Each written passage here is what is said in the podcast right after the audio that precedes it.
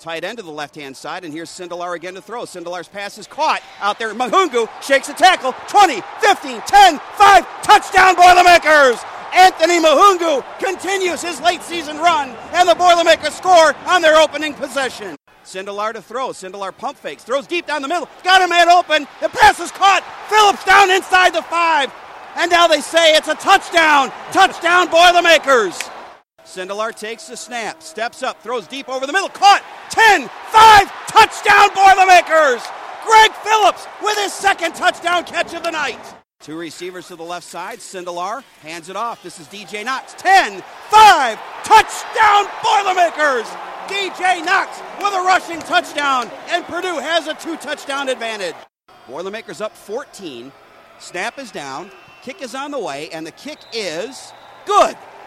And on the final play of the first half, the Purdue Boilermakers have put 31 on the board and they lead at 31 14, 24 unanswered points. Sindelar steps up, throws the ball down the left sideline, and Mahoungou catches it! touchdown! Touchdown! Touchdown! Mahoungou with the touchdown!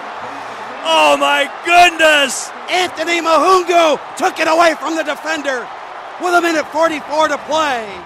Boilermakers only rush four, only rush three. Now Tate rolling out, throws deep, and that pass is intercepted. Thieneman with the interception. Jacob Thieneman with the pickoff. And Purdue takes over with a minute 16 to play.